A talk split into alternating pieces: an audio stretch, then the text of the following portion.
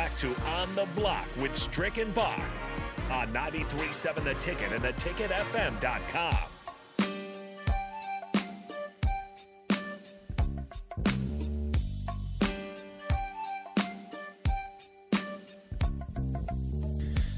This is On the Block here on 93.7 The Ticket. We are about to wrap up our show, but that doesn't mean you should go anywhere. Harrison Arns has uh, the next hour to himself here as he starts off Ticket Weeknights, and then we'll head out to uh, with Priscilla, Joseph, and Rico. We'll get things going uh, immediately following him, and then the swim team as well. So Ticket Weeknights as I always say, in fuego, and uh, we'll continue that theme tonight. Also, wanted to, to uh, tease this uh, an announcement tomorrow morning at 10 a.m. I believe. Uh, at, at, is it at 10 a.m. for old school? Is that Old uh, school, yeah. 10 a.m.. And it involves uh, Strick. It, it involves you. You're going to be there. What? Yeah, I don't know if you know this. You got to wake up early tomorrow. I know you're on vacation or at least out of out of town, but uh, tomorrow you got to wake up and come do some more radio in the morning.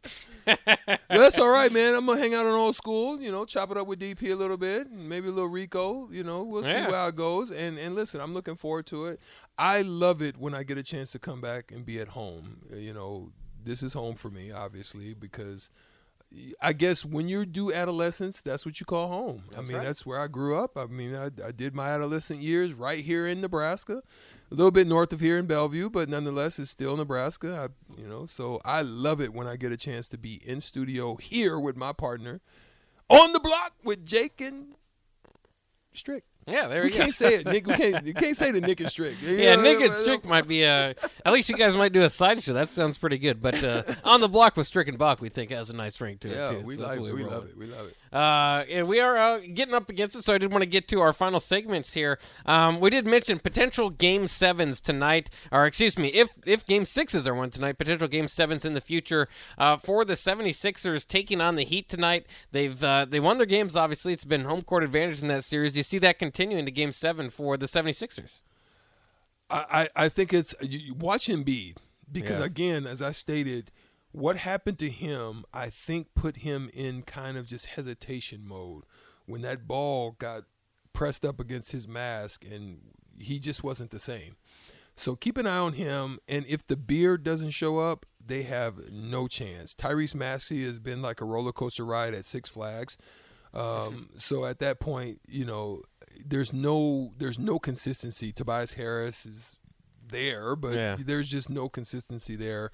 And if it doesn't happen, I think the depth of Miami will pull it out if none of them show up. Yeah, Kyle Lowry out again for that one, but uh, I, I agree with you. It looked like uh, looked like he was hesitant there. Um, Tr- Tracy McGrady actually got kind of upset that people were calling out um, and saying that Embiid. There's a there's some people on Twitter were saying Embiid didn't didn't win the MVP, so he didn't give his most. That's ridiculous. I don't think that. I think that's, That's ridiculous silly. I mean, it's game six, Yeah. or game five at that time. It's just it's st- silly. Uh, Mavs and Suns, though, that one's uh, intriguing. Mavs have a chance. They've won on their home court, but they're gonna have to win again to extend the series. And a little bit of bad blood there uh, heating up in that series. You heard Luka. Luka coming out. He's like, everybody's tough when you up. yeah, So we, hey, we're gonna see how tough you are, Mavs. I love you know. Listen, Mavs is the team I root for probably the most because that was my best experience. I told you that's how Yeah. I root.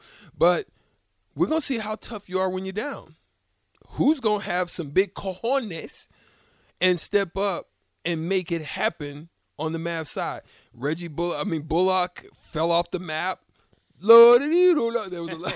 He fell off. Listen, Jalen. There he goes. There goes Reggie Bullock.